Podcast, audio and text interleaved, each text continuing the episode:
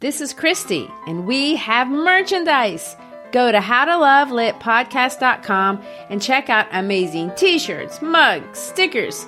If you love great quotes, we have some of our favorites. If you love silliness, check out our mascot, Brain Man. Go to howtolovelitpodcast.com, clip on the shop button, and find something for that person who needs to be reminded that we are fashioned creatures but half made up. Mary Shelley said that. Hey, I'm Ryan Reynolds. At Mint Mobile, we like to do the opposite of what Big Wireless does. They charge you a lot, we charge you a little. So naturally, when they announced they'd be raising their prices due to inflation, we decided to deflate our prices due to not hating you.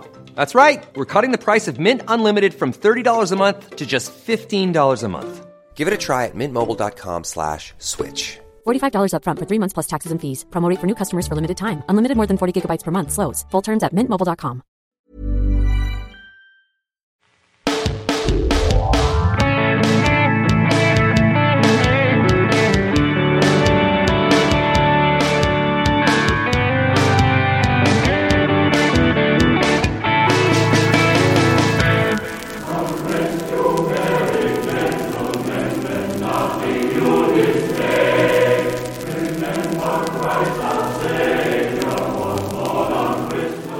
Hi, I'm Christy Shriver, and we're here to discuss books that have changed the world and have changed us. And I'm Gary Shriver, and this is the How to Love Lit podcast. This is our second episode discussing Charles Dickens and his classic Christmas tale, A Christmas Carol. Last episode, we began our discussion talking a little bit about Dickens's life and the early experiences in uh, Victorian England that really shaped his career and his understanding of the world in general, and also in particular, the the year he spent at age 12 as an outcast on the streets of London working in a blacking factory. We talked about the governmental report on the conditions of over 30,000 urban poor children that inspired the tale. And uh, finally, we discussed the blended uh, choice of genres in which he chose to communicate his message, really, of social responsibility and personal redemption. A carol in prose, as he called it, but it's also a ghost story, which was also a very unusual combination. And we ended where we want to start today talking about the man who has charmed the world with his miserly ways. That one man, Ebenezer Scrooge. The name, the name says it all. You don't even have to say Ebenezer. Yes, and even before we get into the fictional character of Scrooge, I'd like to start this episode getting back into the historical context of the book.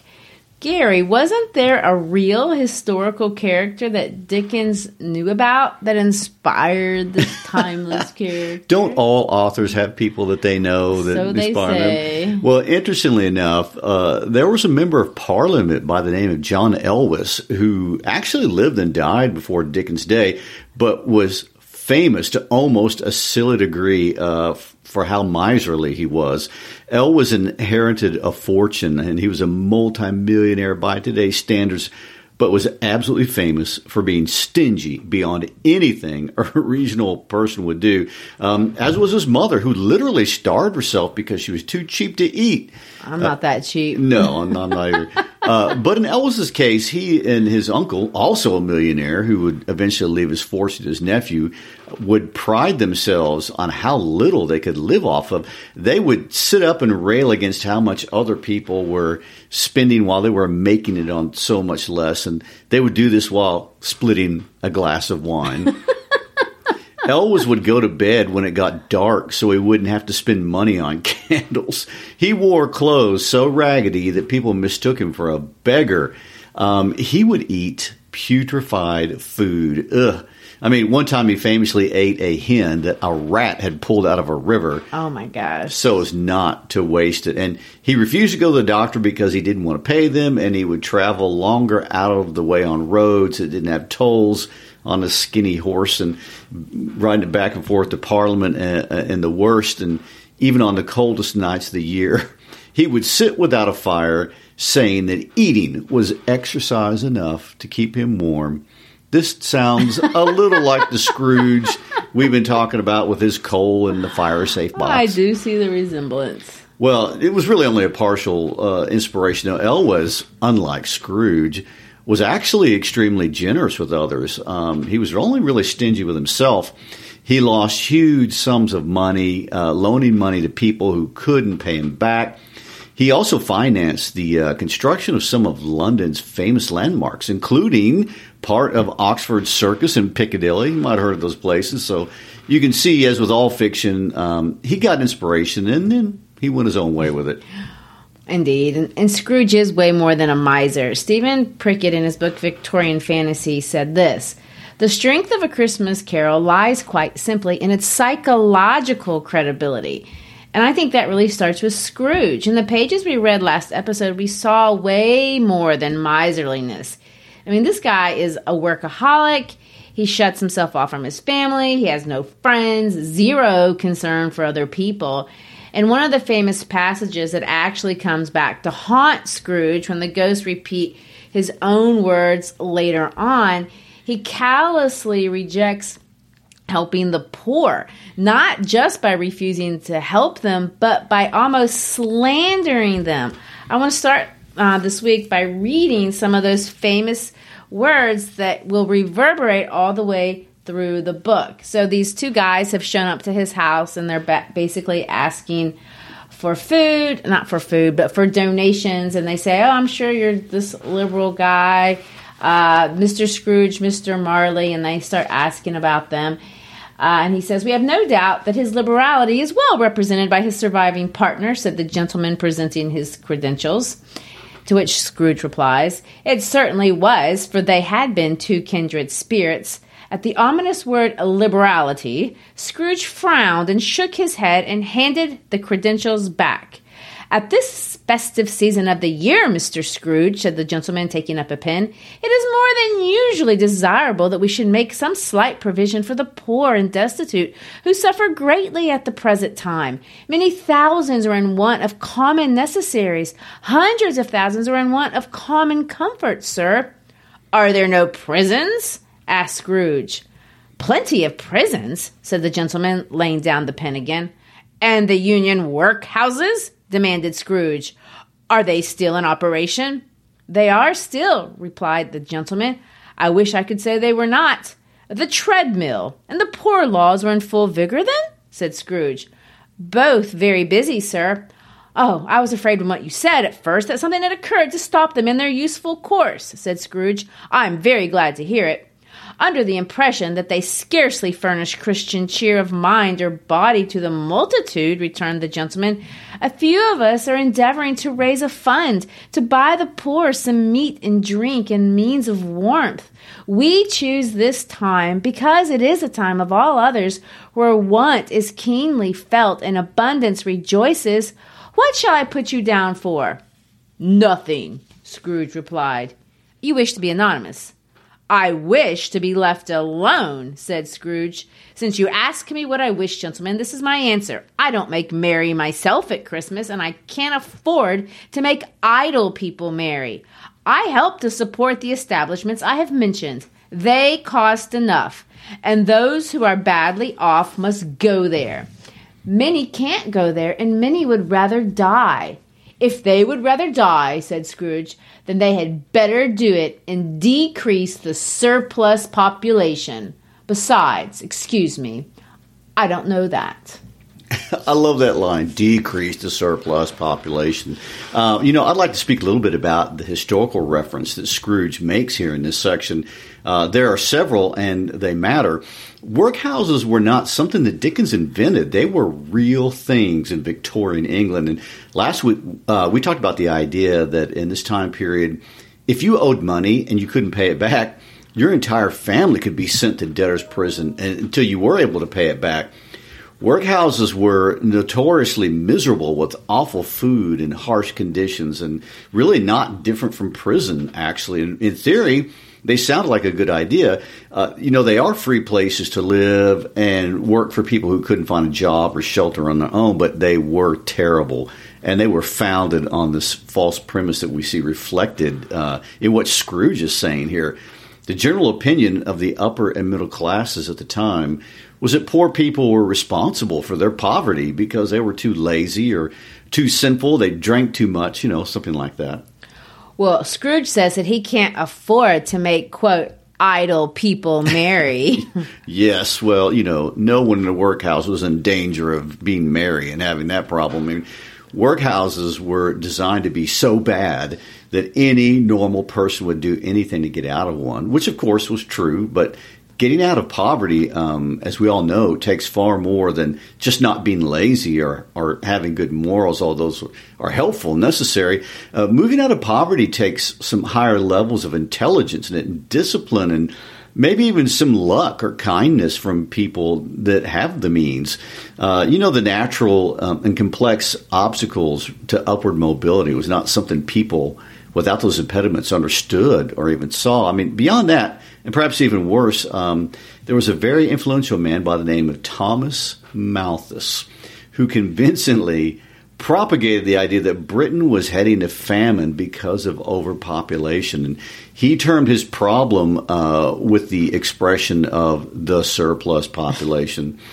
basically, his idea was, although this is a simplification, uh, but basically he believed the more helpless in society were surplus population, and this group needed to die off and starve. Oh my gosh. For Malthus, uh, poverty and suffering were God's way of teaching us the value of hard work and virtuous behavior, you know? Uh, so if we suffer, it's our own fault pretty much always. And this term surplus population, which Scrooge actually uses, was literally Malthus's term, and almost all educated people at the time were familiar with it and believed it. And, uh, you know, the third interesting reference Scrooge mentions are the treadmills in the presence, not treadmills like we have at the gym. Okay, uh, these were famous or rather infamous features of Victorian prisons. You're not talking about Peloton bikes helping the inmates regain good health. no, I'm not. I mean, a penal treadmill was where the inmates would walk constantly and by walking, they would move a huge wheel while holding bars. And they were basically fueling a system to generate energy to grind corn into meal. And if you can imagine how exhausting this would be, I mean, I, have read that prisoners were given, you know, basically 12 minutes of break between the hours that they were working this. And to think that I complain about after 30 minutes on a treadmill, yeah. it's mind numbing, never mind physically exhausting. We might not do well in Victorian England. Uh, but yeah, t- definitely it was a grind. Ah, pun. uh, so being in prison obviously is horrible. Living in a workhouse is terrible. And that left the group who were working in factories or lower wage jobs. The one Scrooge references is only receiving 15 shillings a week. Well, ironically, that's his wage to Bob Cratchit, and he was in full power to make Bob Cratchit's salary whatever he wanted to, but it wasn't something he thought about or saw here. Um, Bob Cratchit's family obviously is going to embody this hardworking group of people who are neither lazy nor immoral, obviously, by definition. Uh, Cratchit worked for Scrooge, but he's not the only worker in his family. His children are obviously working, and we can only assume that they are working in factories. We're even told that Martha comes in 30 minutes earlier this year than last year on Christmas. When we visit their Christmas celebration, they have cleaned up, they're dressed as best as they can, they're pitching in to create a humane and, and you know, vibrant environment. Their poor home has way more warmth in it than the coldness of Scrooge's. no doubt.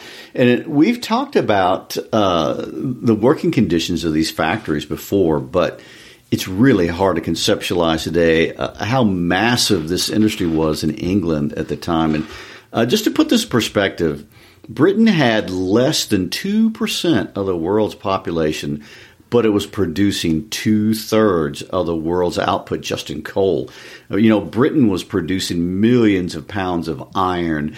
They were leading the world in uh, cloth made from cotton and so many other consumer goods. I mean, it's nice stuff to have, you know, the stuff made in factories, but, uh, you know, what is the human cost? And especially at this level. And this is a problem we're still talking about and have not resolved really on a global scale. I mean, every country that emerges into an industrial age does so on the backs of its working population and most often in factories. But, you know, honestly, this idea of building with human capital goes way back to the beginning of time. Now, in Manchester, uh, the town Dickens visited, this was the workshop of the world. I mean, it was fueling so much production, but it was also notorious for working children like slaves.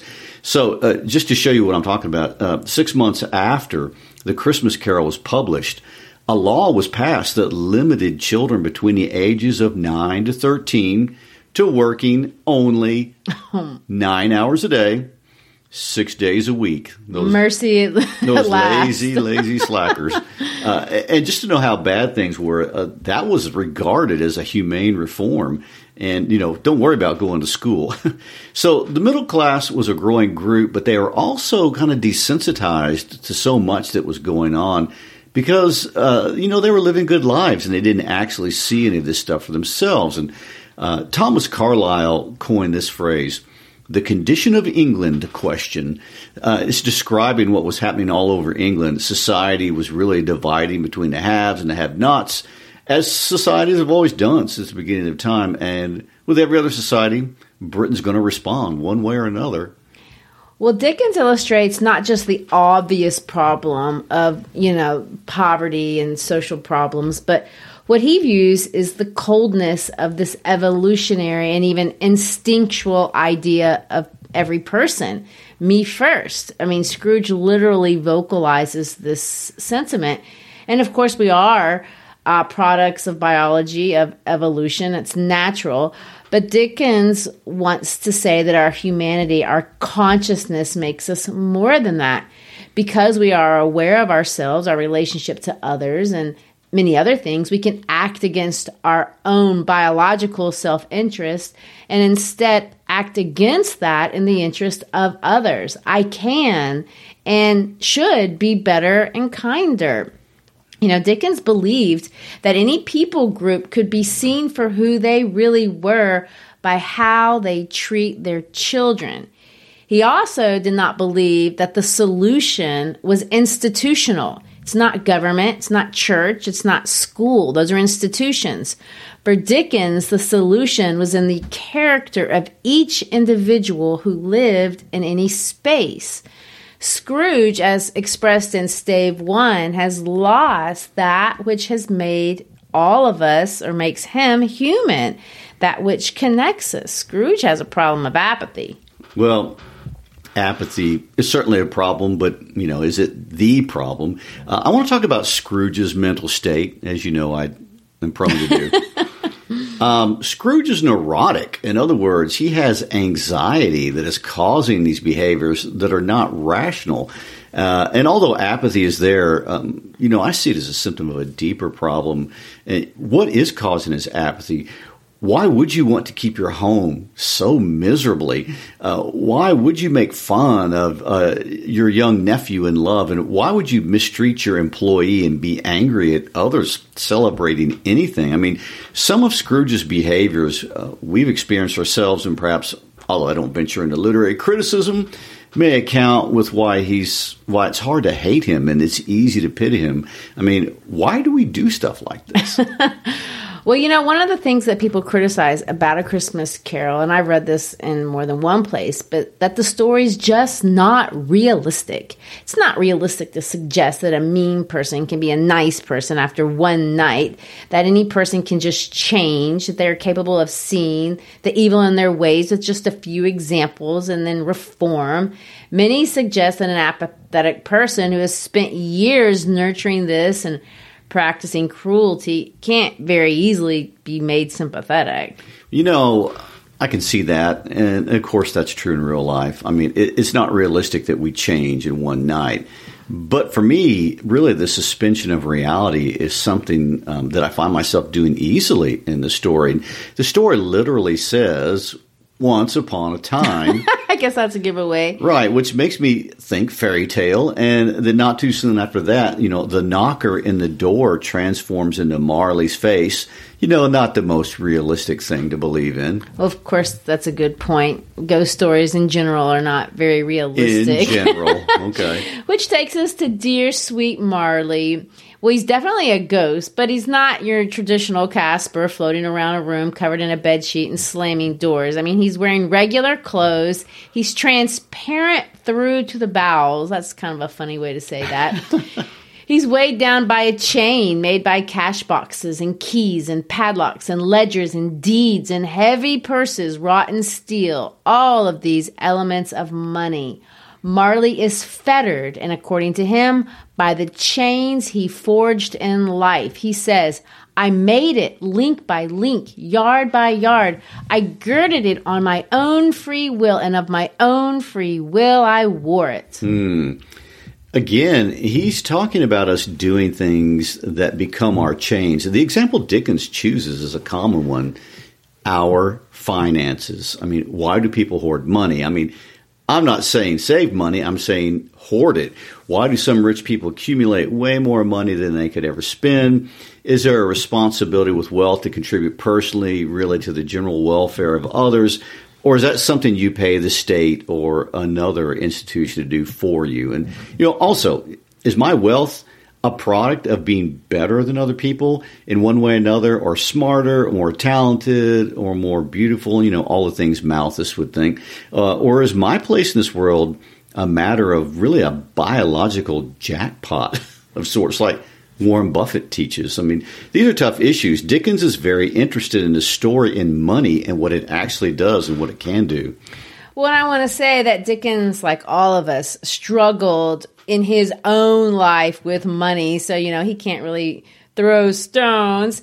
Uh, he never resolved these problems. And honestly, when I read Dickens' biography, there are many ways that he resembles Scrooge, if I'm just being honest. well, you know, I don't think Dickens is criticizing Scrooge for having money. No, I really don't either. In fact, there's no way Fred, his nephew, could be considered poor. I mean, he's throwing a really nice party. There's lots of people. He has a very nice house.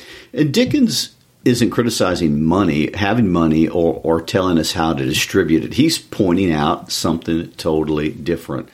You know, for Marley and obviously for Scrooge, all that money had really produced an undesired effect in Scrooge. And in the words of Kierkegaard in his book about anxiety, it created, instead of freedom, which is what people want for money, it created unfreedom. It became an obsession. Unfreedom. Unfreedom. Use that word. There's a strange turn of phrase, but you know, I can see what he means. It's not that you're a slave. You're not. You're just unfree, chains of your own making, so says Marley. Interestingly enough, though, Scrooge compliments Marley on his sense of business, but he doesn't seem all that sad that Marley's dead. Marley was his best friend, but for those two, that didn't mean much. Their relationship to money was closer than their relationship to each other. That was their mutual understanding. When Scrooge basically tries to be kind and pay Marley a compliment that he thinks he would like, he's good at business. Marley says, Mankind was my business. The common welfare was my business. Charity, mercy, forbearance, benevolence were all my business. The dealings of my trade were but a drop of water in the comprehensive ocean of my business. It seems Marley, as with the other ghosts that Scrooge saw with Marley as they floated out the window, were fated to a strange curse. Now that they're dead, they have empathy. These were ghosts floating around, seeing and feeling the pain and suffering of living people, but now they can't help them. They can only feel their pain. It's really an unusual perspective of the afterlife, not one that I've ever seen in any kind of sacred text. Although this idea of having regret after death, metaphysical regret, is, uh, you know, uh, a religious concept. Uh, yeah, I, I, think that's really fascinating that your punishment in the next life is to have empathy that you can't, that you can't stop. That is a great idea that, that Dickens has thrown in here. Now, when we get into stave two, we start hearing bells, which I just really try, gave up trying to understand. I mean, I could I could not follow the sense of time in the book, and I don't think Scrooge could either. Well, you know, it's a carol. It's not linear. It's cyclical. So you are to be utterly confused by the bells and by time in general. But just so you know, all the ghosts visit Scrooge at 1 a.m. He goes to sleep at 2 a.m. Then he wakes up at midnight. So there you go. Right. Time is resetting itself. Then at the end, we wake up on Christmas Day. Yeah, that kind of has like uh, the Bill Murray Groundhog Day feel about it, you know? Yeah, that's a good way to look at it. You know, Bill Murray is another guy that would make a great Scrooge. he actually did play the part of Scrooge Really? in a Christmas. Yes, he did. All right, there you go. I do think uh, the bells, though, create tension. They strike, and striking bells freak me out. I, mean, I don't know if that's everyone, but Okay, I didn't know that. Yeah. Well, time is an important idea for Dickens. This book is obsessed with time. And that's the other great commodity of humans here on Earth. Um, there's a lot of time traveling.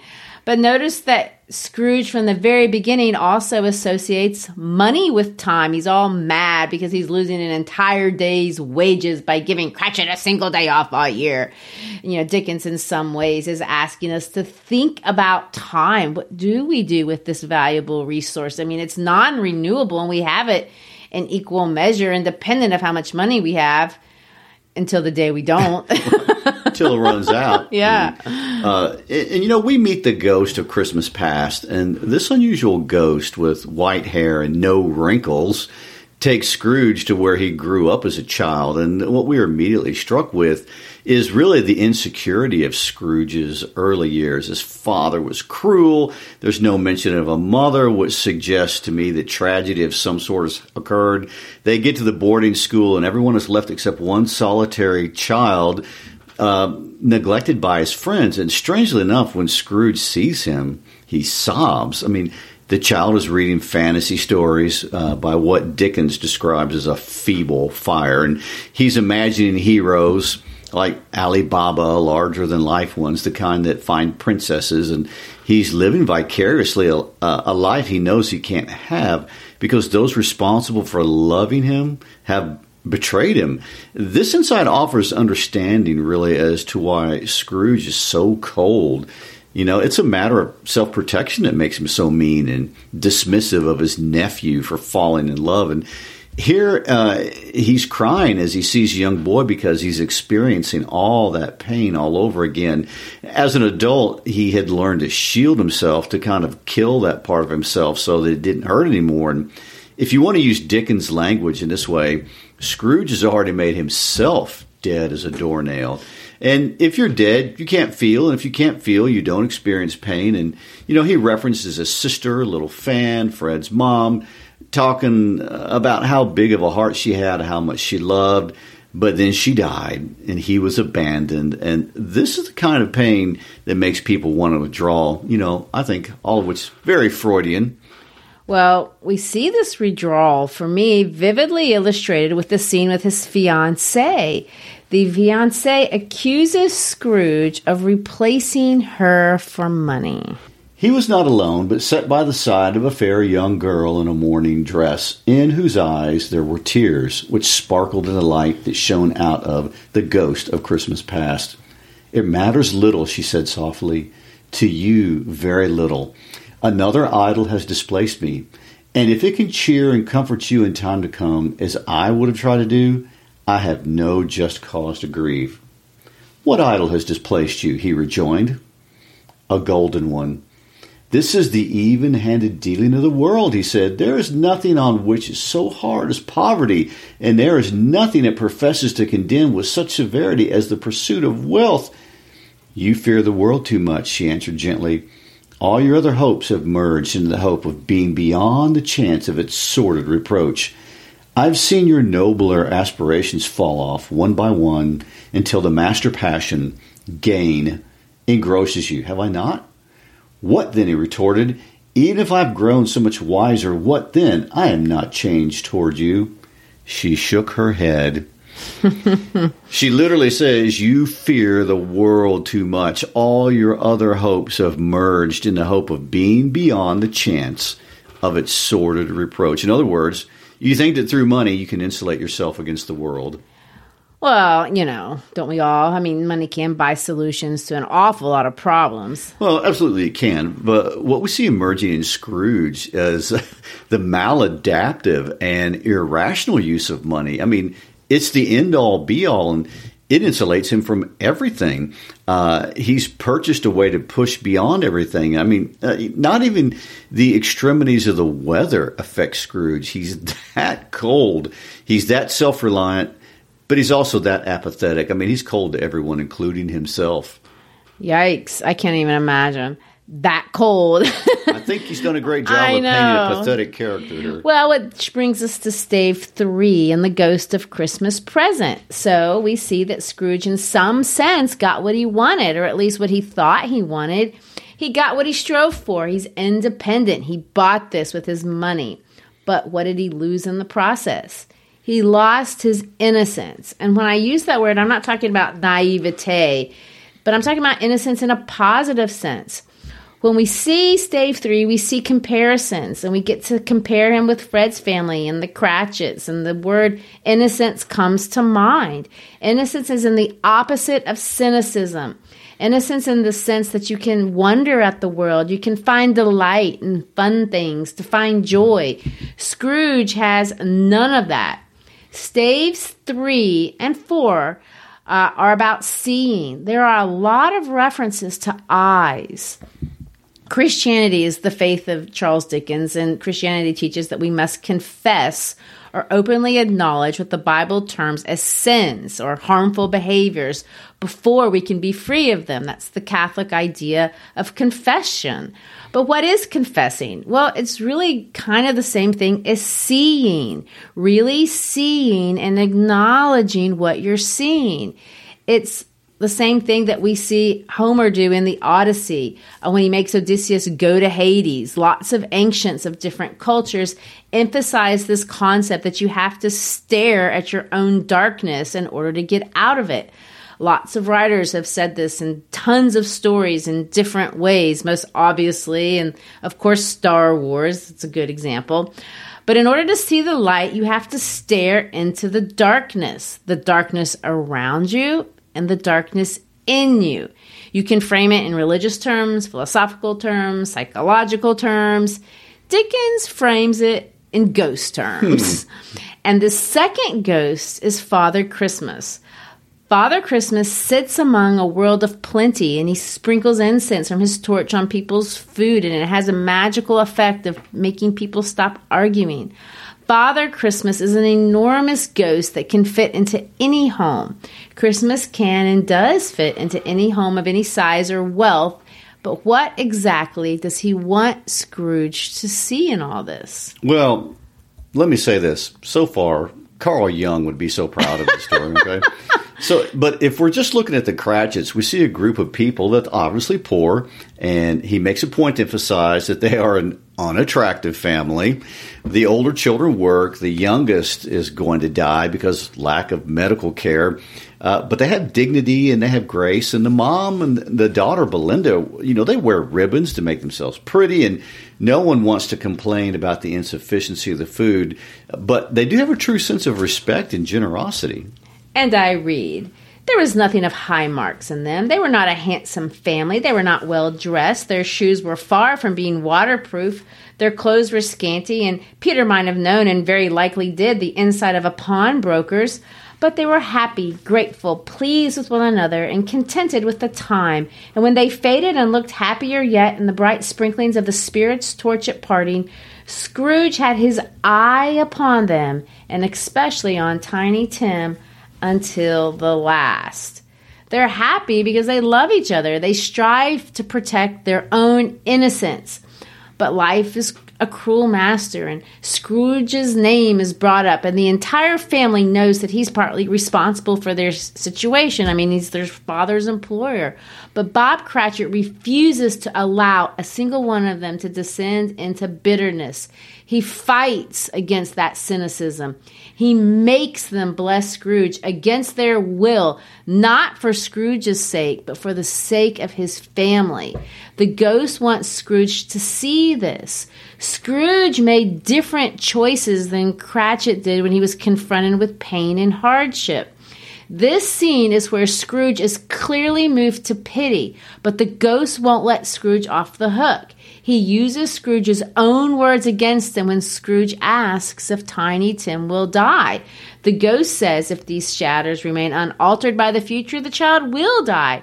No, no, said Scrooge. Oh, no, kind spirit. Say he will be saved. If these shadows remain unaltered by the future, none other of my race, returned the ghost, will find him here. What then? He be like to die? He had better do it and decrease the surplus population. Ooh, don't you always hate it when your words come back to haunt you? I mean, he uses Malthus's term, uh, and that had come out of Scrooge's mouth in stave one when the charity people asked him for a donation. Well, exactly. And he's not done making Scrooge look. The crew, the ghost, takes Scrooge to the moors. He says, See. He looks at another man and women with their children and their children's children all singing. They're poor. He goes to the sea and he says, Men on a ship in a miserable condition, but they're humming Christmas tunes and thinking of their family. They're all fighting cynicism, holding on to their innocence that they could have relinquished just like Scrooge and made his choice. But then he swept away to his own family, the family that he should have been a part of. His sister, the one who he loved and who had died, her son's house. His nephew Fred has a beautiful home, a beautiful wife, friends, apparently a good education. All things Scrooge has dismissed as worthless. And he hears Fred talk about him, and Fred describes how miserable of a person Scrooge is. Fred's overly generous, honestly, in his description of Scrooge. Finally, the ghosts introduce Scrooge to ignorance and want. This is where Dickens takes his argument into the realm of social things. Uh, these are two children, but what happens to a society that's full of people like Scrooge's? Well, let's look at the children of such a society. They're hideous. And these are not images that you can feel pity for. They're not children you can feel sad for. They're foul, depraved, feral, beyond redemption. There is no innocence in these children. It's only darkness. He looks at these two awful and horrible monsters and he again uses Scrooge's own words against him. Have they no refuge or resource? cried Scrooge. Are there no prisons? said the spirit, turning on him for the last time with his own words. Are there no workhouses? The bell struck twelve. And this brings us to the final ghost. The first ghost kind of showed Scrooge how he got to this place. The second ghost wanted Scrooge to see who he was at that current moment and what the world was doing, other people were doing to fight the cynicism and preserve the innocence around them. But then we get to this third ghost. He's different. This third ghost is going to show Scrooge the way out. Well, this third ghost to me seems to be the darkest of the three ghosts. And uh, this section is the most psychological. I mean, like the rest hasn't been. Right, yeah. Well, neurologists and psychologists that study the science of stories really tell us that our brains are wired to understand the world through stories. I mean, our brains, which are really the most powerful thing on, on earth, bar none, they differ from computers in that they can process way more information. And our brains process information through stories, and stories help us navigate our future and and really see the different options that we have before us. And they, they really kind of help us answer the question of what should I do? Well, this ghost is clear. You should just die and start over. I mean, Scrooge doesn't want to. He denies who the dead guy is. He refuses to look, but he finally relinquishes and he goes to the grave, and it's his grave. Which, of course, is what no one wants to do. I no. Mean, we build our lives making decision. Uh, you know, think of it as climbing a hill. We climb and climb and climb, and the last thing we want to do is you know tumble to the very bottom and admit that we've been climbing the wrong hill and starting over. Um, you know, except sometimes that's really the best option, but sometimes it's the only option. But it feels like a waste. And and and here's the word that Dickens plays around with. It feels like a waste of time. And yet, it's also the Christmas idea of the Nativity, baby Jesus, being born again, starting over, becoming a baby. The last ghost basically shows Scrooge everything that will happen after he's gone from this earth, and it's all pretty terrible. It ends with Scrooge's death. Before I draw near to that stone to which he points, said Scrooge, answer me one question. Are these the shadows of the things that will be, or are they shadows of things that may be only? Still, the ghost pointed downward to the grave by which it stood. Men's courses will foreshadow certain ends to which, if persevered in, they must lead, says Scrooge. But if the courses be departed from, the ends will change. Say it is thus with what you show me. The spirit was as immovable as ever. Scrooge crept towards it, trembling as he went, and following the finger, read upon the stone of the neglected grave his own name, Ebenezer Scrooge. And then we get to stave five after death, resurrection, or redemption. Yes, the idea of being if you're willing to go to Hades, look in the darkness, see who you really are, it will be painful. Uh, it will be something you don't want to do because a lot has to die ego and uh, negative relationships and who knows what else. And you have to be willing to kind of burn yourself to the ground. Uh, but if you do it, you get out and you get out of the chains that you built for yourself. You get out of that anxiety ridden unfreedom, you know, going back to Kierkegaard for a moment. And I know I'm quoting a philosopher, but it's what Dickens is talking about.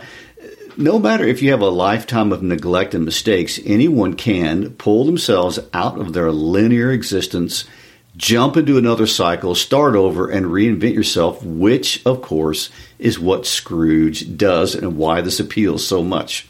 Yeah, and the language of rebirth is very obvious. I don't know what day of the month it is. I don't know how long I've been among the spirits. I don't know anything. I'm quite a baby.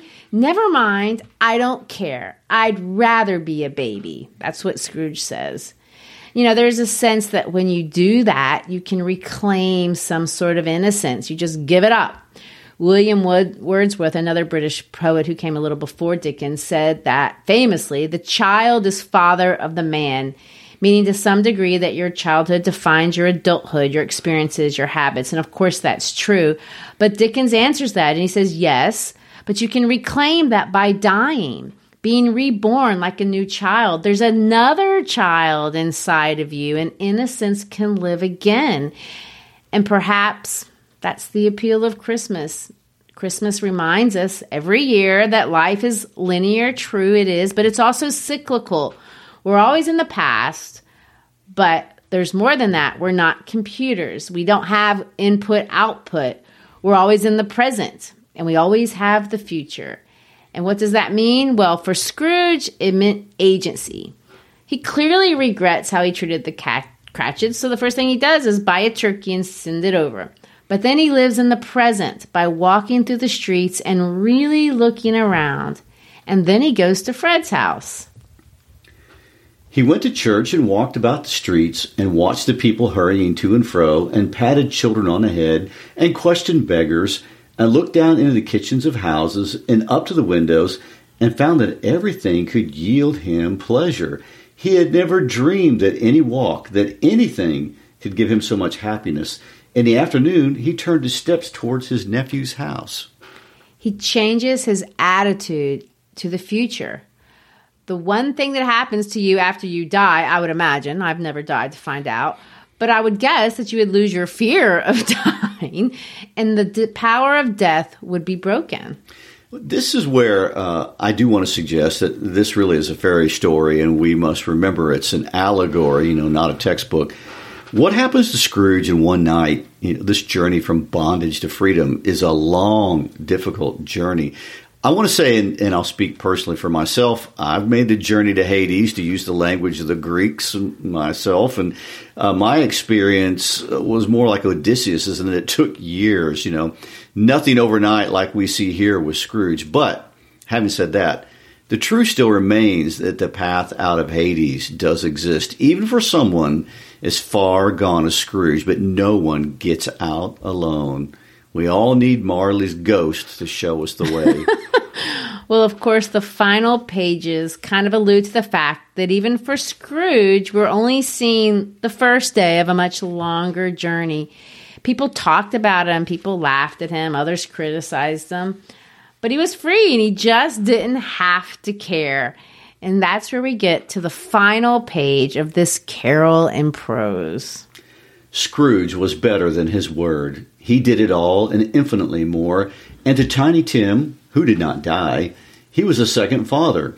He became as good as a friend, as good a master, and as good a man as the good old city knew, or any other good old city, town, or borough in the good old world.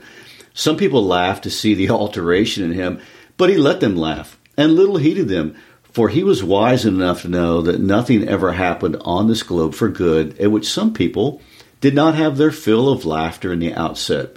And knowing that such as these would be blind anyway, he thought it quite as well that they should wrinkle up their eyes and grins as have the malady in less attractive forms. His own heart laughed, and that was quite enough for him.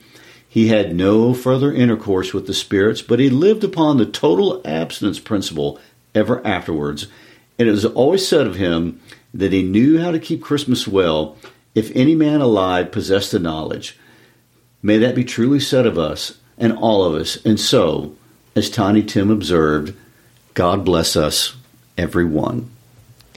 And there's the song of redemption. Any one of us can be made new. Anyone can reclaim childlike innocence in the face of guilt or cynicism. Maybe we don't need a ghost to show us the way. We have Dickens at our elbow. I love that phrase. Uh, or Tiny Tim with the all inclusive, God bless us, everyone. So, from Christy and myself, Merry Christmas, Happy Holidays of all sorts to you, wherever you live in the world that we share together. We hope you have a wonderful end of year, and more than that, may you find something that is innocent, exciting, and maybe even redemptive in the new year to come. As always, please feel free to connect with us via any social media option. Visit our website, howtoloveitpodcast.com. Leave us a review on your podcast app and we wish you a Merry Christmas. Merry Christmas and peace out.